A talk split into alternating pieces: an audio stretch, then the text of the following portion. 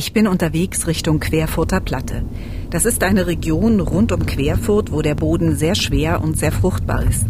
Die Gegend ist leicht hügelig. Schmale, holprige Landstraßen ziehen sich kurvenreich durch großflächige Felder, in denen abwechselnd mal blühende Holunderbüsche oder rotierende Windkraftanlagen stehen. Der Raps leuchtet gelb, der Himmel strahlt hellblau.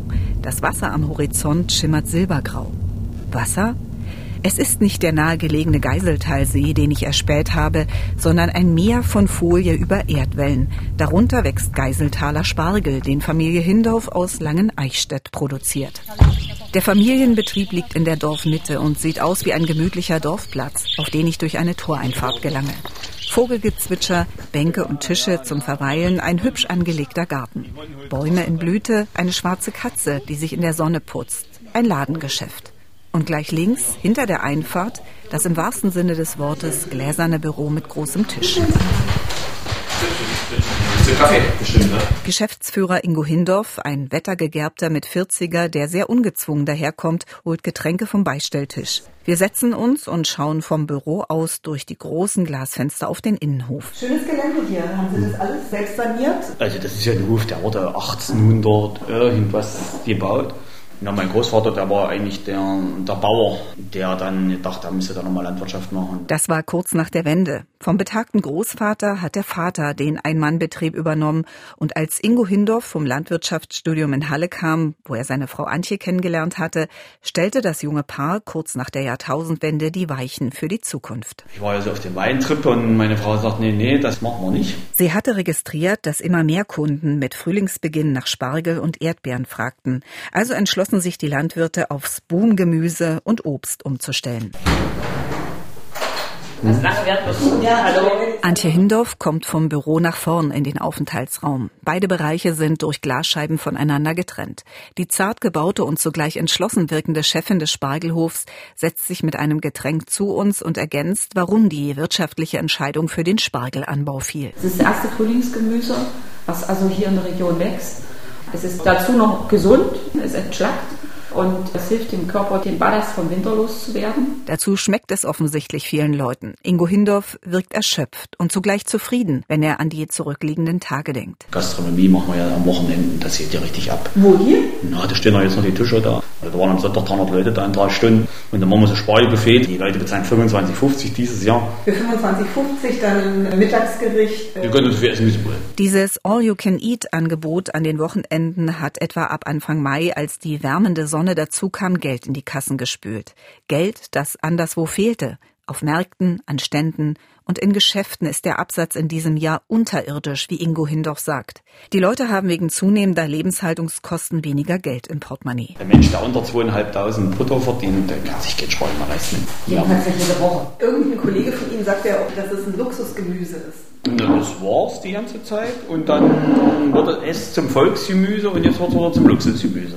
So. Wir sind jetzt alle mal fleißig Mercedes gefahren und jetzt äh, steigen wir dann doch um. Dabei versuchen die Unternehmer aus dem Geiseltal, den Mercedes noch für alle möglich zu machen. Der Preis wurde aufgrund gestiegener Energie- und Lohnkosten nur leicht angehoben. Zu Saisonbeginn kostete das Kilo Spargel vierzehn Euro neunzig, die Schale Erdbeeren vier Euro neunzig. Inzwischen ist der Spargel von bester Qualität ab zehn Euro neunzig zu haben, die Erdbeerschale für drei Euro neunzig. Jede Saison hatte ihrs. Ihre Herausforderung, sagen wir es mal so. Dieses Jahr haben wir halt die hohen Energiepreise und ich hoffe doch, dass sie das Feuer wieder rausnehmen. Das ist jetzt einfach mal kritisch. Und wenn die, wenn die die Energienummer wieder runterfahren, dann geht das auch wieder. Meint der Chef. Die Chefin, die häufiger über den Büchern sitzt, hat noch andere Kosten im Blick. Während Ingo Hindorf sein Frühstücksmüsli isst, erklärt Antje Hindorf weitere Fakten in der Kalkulation. Ja, der höchste Kostenfaktor am Produkt ja, ist für uns der Lohn. No. Wir haben ein Produkt, das, ich sag mal, zu neunzig Prozent mit Handarbeit hergestellt wird. Mhm. Alles, was technisch möglich ist, haben wir schon gemacht. Also kleine Sträubchen, aber es ist so knapp kalkuliert. Und wenn ich jetzt nochmal zwei Euro drauflegen muss. Antje Hindorf meint damit die zwölf Euro Mindestlohn, die demnächst alle Unternehmer ihren Angestellten zahlen müssen.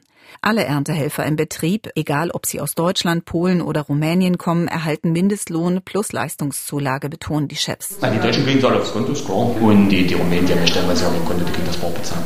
Und das ist Barauszahlung und Quittungsbelege oder machen Sie das? Ja. Die werden ja lückenlos kontrolliert. Also da ist alles safe und die sind alles ordentlich äh, untergebracht, so wie das die Werbeabsicht will. Die kriegen also einmal pro Woche, die müssen ja auch einkaufen, ihr Essen. Äh, ich verwahre auch, wenn die das möchten. Ich überweise auch, wenn sie es nach Hause haben mhm. wollen. Es gibt ja viele, die dann sagen, ich würde gerne was nach Hause schicken. Mhm. Machen wir alles. Nur der Bankautomat steht noch nicht da. Um jeder Arbeitnehmerin und jedem Arbeitnehmer gerecht zu werden, verbringt Antje Hindorf viel Zeit im Büro, während Ingo Hindorf sich draußen um die Abläufe kümmert. In der Erdbeer- und Spargelzeit beschäftigen die Landwirte bis zu hundertfünfzig Saisonkräfte. Fest angestellt sind neben zwei Sekretärinnen noch drei Leute. Ab April werden es auf dem Hof immer mehr. Vier Mann kommen Anfang April und die Hauptsaison geht dann halt los, wenn der erste Spargel kommt.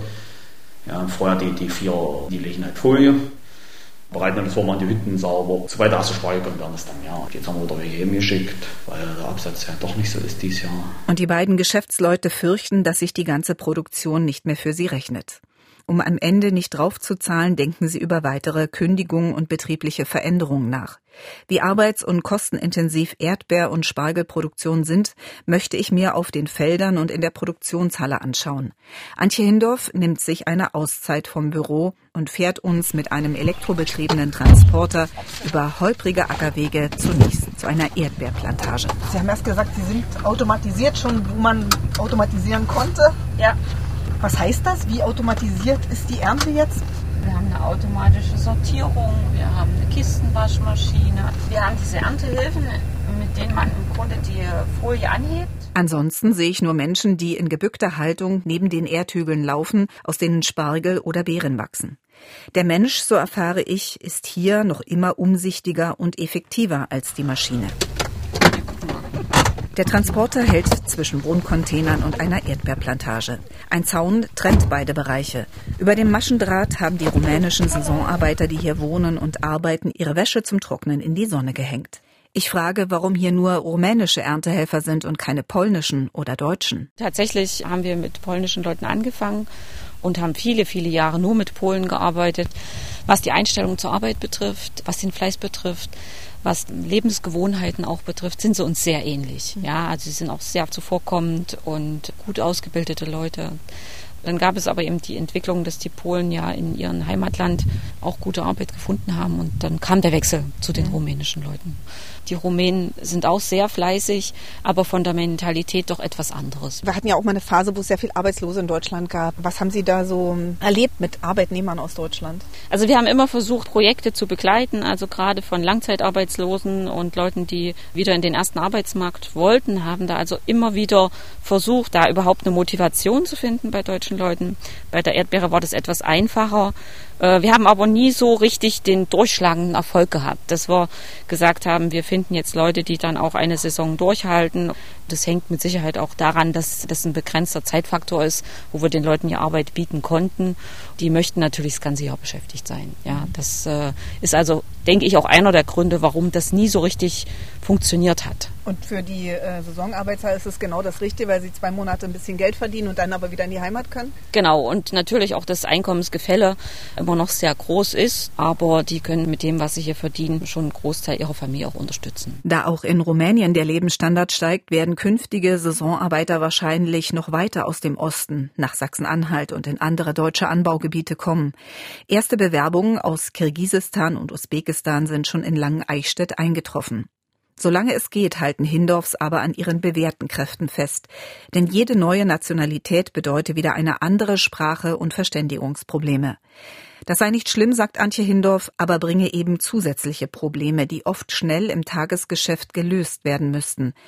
Was sie meint, verstehe ich, als wir auf die Erdbeerfolientunnel zulaufen, die bereits frühmorgens von überwiegend rumänischen Erntehelferinnen durchlaufen und abgeerntet wurden. Eine junge, schlanke Frau mit hüpfendem braunen Pferdeschwanz springt zwischen duftenden Erdbeerkisten hin und her, gibt Anweisungen, organisiert die Verladung der Früchte. Alexandra, die hier ist die Chefin, die muss wiegen. Sie spricht als eine der wenigen Erntehelferinnen etwas Deutsch. Ich würde mich gern kurz mit ihr unterhalten. Die Chefin ruft die Erdbeerchefin heran. Alexandra? Ja? Uno Moment. Langsam, langsam. Hallo. Hallo, ich bin vom Deutschen Radio. Könnte ich mit Ihnen mal sprechen über die Arbeit, wo Sie herkommen und wie lange Sie hier in Deutschland sind? Uh, my name is Alexandra. Uh, I uh, am. I have äh, vierundzwanzig Jahre. Ja. Ähm, ich arbeite fünf Jahre. Jetzt arbeite nach Kapschuna, Kontroll, ja. Erbere. Wann beginnt die Arbeit? Wie viel Uhr? Äh, eine Tag. Start? Äh, ah, sechs Uhr Start, sechs Uhr. Und ja. dann? Und dann äh, gehen Sie in die Produktion? Sortieren Sie mit. Okay. Sortiere. Halbe Tag äh, Flug an Kapschuna ja. und halbe Tag äh, sortiere. Nach Hala. Kapschuna ist Erdbeere, ja? Ja. Wo, wo kommen Sie her in Rumänien? Wo wohnen Sie in Rumänien? Ich, Arbeit. Deine ja. Heimat? Deine ha Heimat. The town where you live in, in Romania? Bukarest? Äh, ah, Su Suchava. Suchava. Suchava. In Nord. Okay. Ja, an der ukrainischen Grenze. Ja.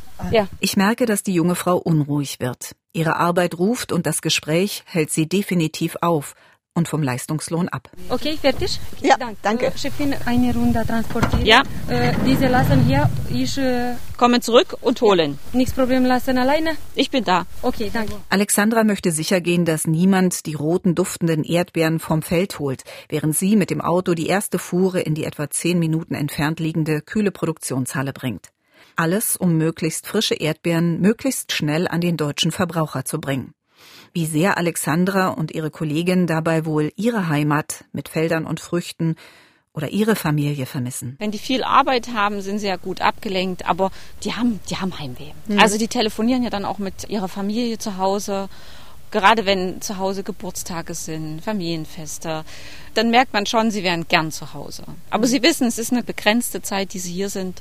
Und freuen sich dann umso mehr auf zu Hause. Bis Alexandra wieder vom Betriebshof zurückgekehrt ist, zeigt mir Antje Hindorf noch die angrenzende Containeranlage.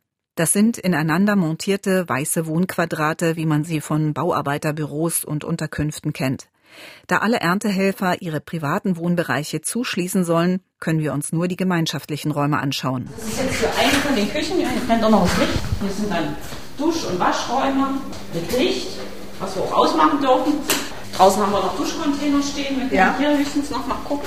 Aber ich glaube, hier ist bestimmt zugeschlossen.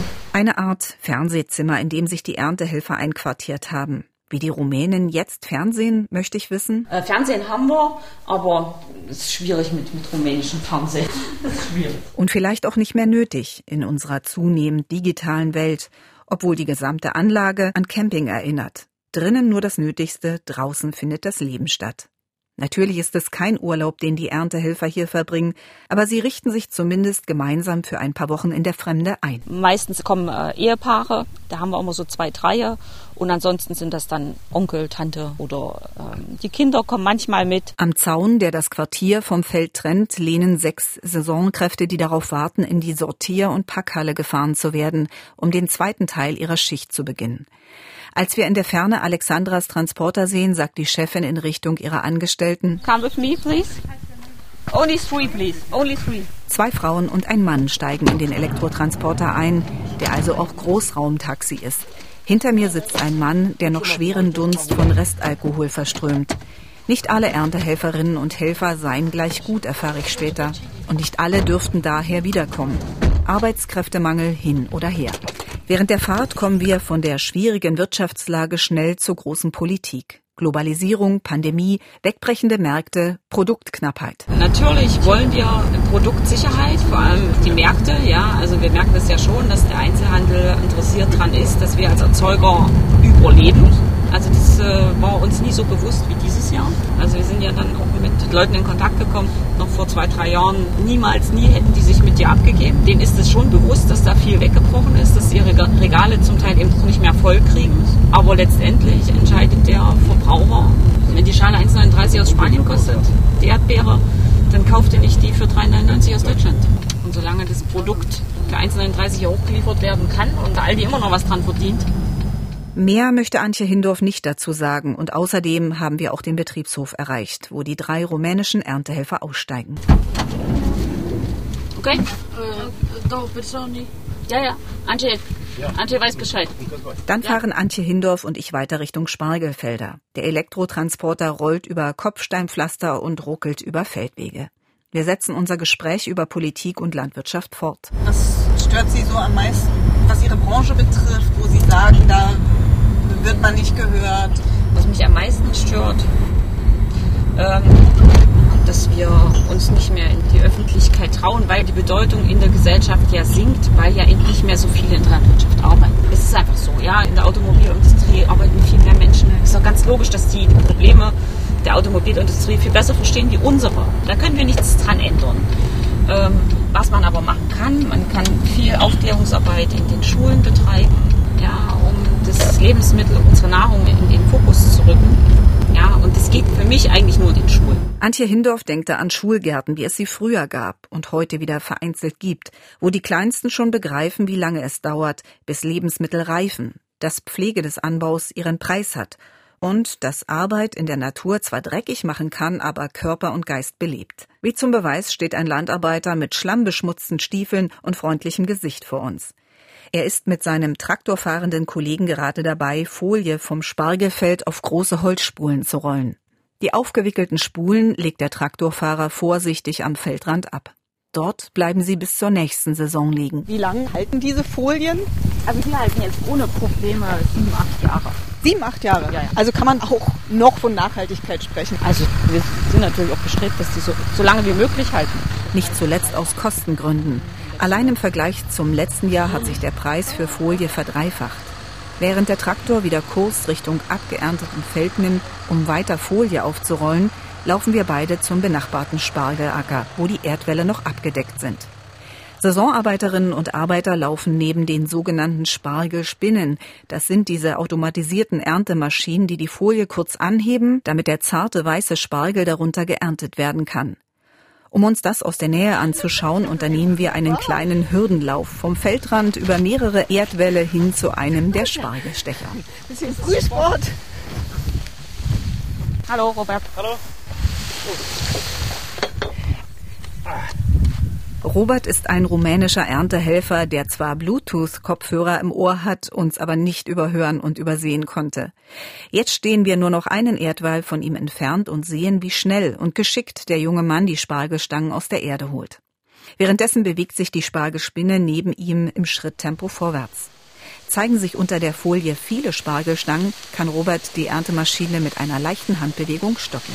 Äh, die wachsen ja immer in Familie, da ist ja nie nur einer. Hm, ja. Wie beim Pilzen. Ja, genau. Und ein geübter Stecher sieht das dann. Ja, er hat ja auch hier schon, schon ein paar Mal gestochen. Und eins, zwei, drei, zack, zack. Das passiert, dass die Köpfe dann mal abbrechen. Flinke Finger, gebückte Haltung und immer wieder mit dem Schwalbenschwanz-Stechmesser, so heißt das Arbeitsgerät in Roberts Hand, tief in die Erde fahren, um möglichst die ganze Spargelstange ans Licht zu holen. Antje Hindorf beschreibt die Mühe der Feldarbeiter so. Also das ist wirklich so, dass man nicht nur gebückt, ja, und immer wieder in der gleichen Haltung ist, sondern man braucht auch relativ viel Oberarmkraft, weil man muss ja das, den Spargel abstechen in der Erde und die Erde ist ja relativ schwer, ja. Das heißt also, man braucht schon Kraft, um dann nicht nur abzubrechen, sondern auch richtig abzustechen. Mhm. Ja, er muss ja wenigstens die zweiundzwanzig Zentimeter sein, die wir dann brauchen.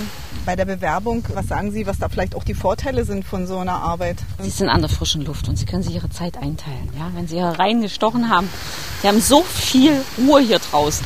Und in Sichtweite, etwa fünfhundert Meter entfernt zu unseren Füßen, liegt der Geiseltalsee. Dafür hat der junge Rumäne keinen Blick übrig. Er möchte so viel Spargel wie möglich ernten, um Leistungslohn zu erhalten. Als er am Feldrand ankommt, sind drei Gemüsekisten gefüllt und damit etwa sechzig Kilo Spargel aus der Erde geholt. Der junge Rumäne verschnauft kurz, nimmt seine Bluetooth-Kopfhörer aus den Ohren und beantwortet ein paar Fragen. Ich bin äh, Bulai Robert Valentin. Wie alt bist du, Robert? vierundzwanzig. Ah, mein Jahr. Ja. dreiundzwanzig. Und Sie sind hier von April bis Mai, Juni? April, Mai, Juni, August, fertig, ja. Arbeit, fahren Rumänien. Und was dann in Rumänien? Kellner, alles ein Restaurant. Okay, was für Musik? In Rumänisch. Rumänische Musik? Ja. Dankeschön. Bitte alles schön. Gute. Danke, tschüss. Robert beginnt mit dem Stechen der nächsten Spargelreihe. Wir laufen zurück zum Transporter über dunklen, schweren Ackerboden. Spargel, der sich durch diese fette Erde kämpft, hat einen anderen Geschmack als Spargel aus beispielsweise leichteren brandenburgischen Sandböden. Wir haben ja höchste Bodengüte. Hier ist alles im Boden drin, was eine Pflanze braucht. Und das merkt man natürlich auch beim Spargel. Der ist also sehr mineralstoffreich und natürlich schön weiß. Durch diese feine Bodenstruktur beim Wachsen wird er nicht verletzt. Wenn Sie einen Sandboden haben, haben Sie ja ganz, ganz kleine Verletzungen an der Schale durch die grobe Körnung. Das haben wir hier nicht. Und geschmacklich? Geschmacklich ist der wirklich mineralischer. Das äußert sich dann wie? Also man kennt das ja vom Wein, der ist im Kalkstein. Oder? Ja, das ist ähnlich. Ja? Ist vielleicht nicht ganz so dominant wie beim Wein, aber die Mineralität schmeckt man schon. Er hat mehr Inhaltsstoffe. Vom typischen Geiseltaler Spargel lebt die ganze Region, erfahre ich, während wir wieder im Transporter auf das Dorf Langeneichstädt zurollen. Grundsätzlich denke ich, dass unser Dorf viele gute Sachen auch davon hat. Unser Fleischer und unser Bäcker, die freuen sich immer, wenn die Ernte losgeht. Ja, die haben natürlich dann auch was von der Kundschaft. Ich sage, zum Spargel gehört ja auch ein Schnitzel oder was anderes noch dazu. Und zu den Erdbeeren gehört eine Torte. Das ist schon so, dass wir alle ein bisschen was voneinander haben. Das bringt natürlich auch ein bisschen Schub in die Region. Ja, das ist also unser Anliegen, dass das Geld ja auch ein bisschen hier bleibt. Hindorf, hallo. Als wir den Hof erreichen, kommt ein Anruf von der Kundschaft. Hallo.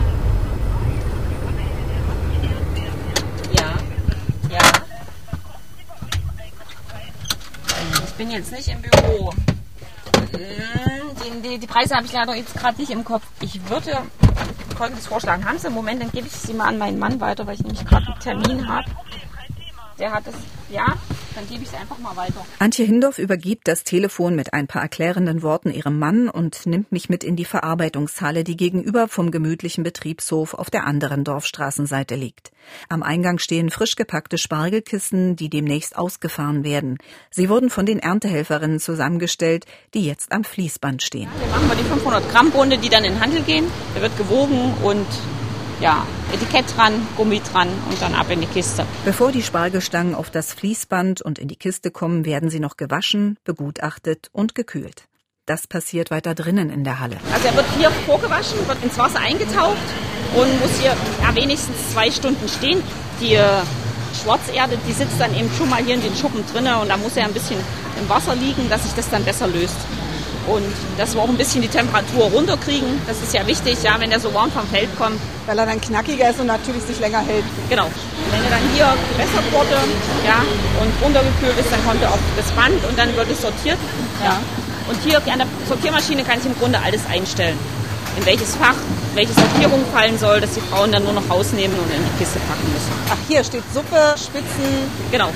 Aber es ist schon auch ein sehr ressourcenintensives Arbeiten, ne? Wenn Sie überlegen, Energie, Wasser bei den steigenden Preisen. Man muss das ganze System überdenken. Ja, ist es denn noch relevant, dass man neun verschiedene Sortierungen macht? Muss man darüber nachdenken, den Spargel nur noch zu waschen und zu schneiden und gar nicht mehr zu sortieren? Würde das der Kunde akzeptieren? Versuch wäre es wert, wenn der Preis stimmt am Ende.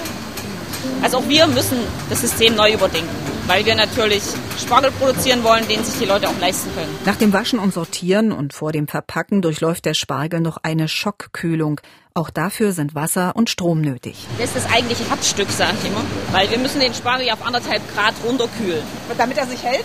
Damit er nicht weiter wächst, damit er schön frisch bleibt. Oh ja, wie im Winter. Ja, ja genau. Im Grunde läuft er hier durch. Und dieses Eiswasser läuft durch die Kisten durch. Das macht ihn lebensunfähig. Für uns heißt das, er ist schön knackig, er ist schön frisch, er steht im Kühlhaus und wartet, dass er ausgeliefert wird. Bis wann muss er raus sein? Also wir sagen immer so zwei, drei Tage und dann muss er eigentlich weg sein. Länger wollen wir das Kühlhaus auch nicht blockieren. Bei uns muss er immer frisch raus. Was abgeschnitten und aussortiert zurückbleibt, wird nicht weggeworfen, sondern kommt auf den Komposthaufen und dient als Dünger. Damit schließt sich der Produktionskreislauf. Wir überqueren die ruhige Dorfstraße und stehen wieder auf dem Betriebsgelände mit Hofladen, Tischen und Bänken davor, Grünanlagen und gläsernem Büro.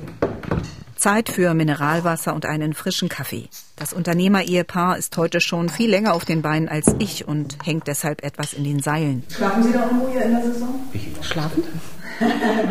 Ich bin in der Saison ins Bett. Wie bitte? Da gehe ich nicht ins Bett. Ich war um neun Uhr. Ich bin um elf ins Bett und bin halb vier raus. Und das sieht ja der Kunde oftmals nicht, was ein Unternehmer an körperlicher und zeitlicher äh, Intention da reinsteckt. Ne? Das ist tatsächlich so. Also man verzichtet auf alles in der Saison. Ja, auf soziale Kontakte, auf alles. Auf alles. Sie verzichten auf alles. Und haben aber ganz viel Spaß dabei, weil sie haben so viel äh, Besuch jeden Tag hier. Alles gut. Wir machen das jetzt seit zwanzig Jahren und das ist unser Leben. In das die beiden siebzehn- und zwanzigjährigen Söhne eingebunden sind. Mit ihren Freundinnen helfen sie an den Wochenenden, den Hofladen und Gastrobereich zu schmeißen. Stolz darüber zeigt mir Antje Hindorf ein Foto. So sieht es bei mir Sonntag früh in der Küche aus. Ah, da werden Torten gemacht. Die Jugend macht das. Die Jugend macht auch mit. Und das ist auch ganz wichtig, dass die Jungs sagen, wir können uns das auch vorstellen. Und die bringen dann die Mädels mit, die dann mit bedienen und spülen und das haben jetzt auch nicht. Wenn die den Betrieb weiter entwickeln wollen, dann machen die auch mal rein. Und das, was ich mir jetzt immer mal wollte und nicht gemacht habe. Ja? Ingo Hindorf will nach über zwanzig Betriebsjahren beim Spargel bleiben, aber sich nicht mit dem Erreichten zufrieden geben. Gerade jetzt, wo der Markt für deutschen Spargel schwierig ist, denkt er über andere Konzepte nach. Beispielsweise mehr grünen statt weißen Spargel anbauen. Verschiedene Sorten bei Grünspargel haben wir jetzt auch alles nochmal umgeswitcht. Jetzt letzte Woche, wo wir gepflanzt haben, wie wir haben Pflanzen abgestellt, neue Pflanzen bestellt. Mhm. Ich denke, Grünspargel wird kommen. Da, da brauchen wir ja die Folien nicht und so weiter. Nein, genau. Und auch nicht so hohen Sortieraufwand und ja, nicht so hohen Ernteaufwand. Sagen wir nochmal Kürbisse machen wir jetzt noch mit und Kartoffeln. Dass eben der Spargel äh, nicht da jemand drei Viertel von Umsatz macht, sondern dass das irgendwann halbe halbe ist. Wollen Sie damit, dass Sie ein bisschen umstellen auf grün, vielleicht auch ein bisschen den Geschmack verändern? Wenn dann Leute irgendwie posten, ja, was für teures Fleisch ist ja jetzt auch richtig im Kommen, ja, ja. Da wird halt immer mit Grünspargel gepostet. Und das muss man dann einfach haben. Ne? Sagt's und muss das nächste Kundengespräch am Telefon führen. Ich habe den Betrieb hier lange genug aufgehalten und gehe jetzt in den Hofladen, um erntefrischen Spargel, Erdbeeren und Frühkartoffeln mitzunehmen. Denn Geiseltaler Spargel gibt's rund um Leipzig nicht. Noch nicht, sagen Antje und Ingo Hindorf.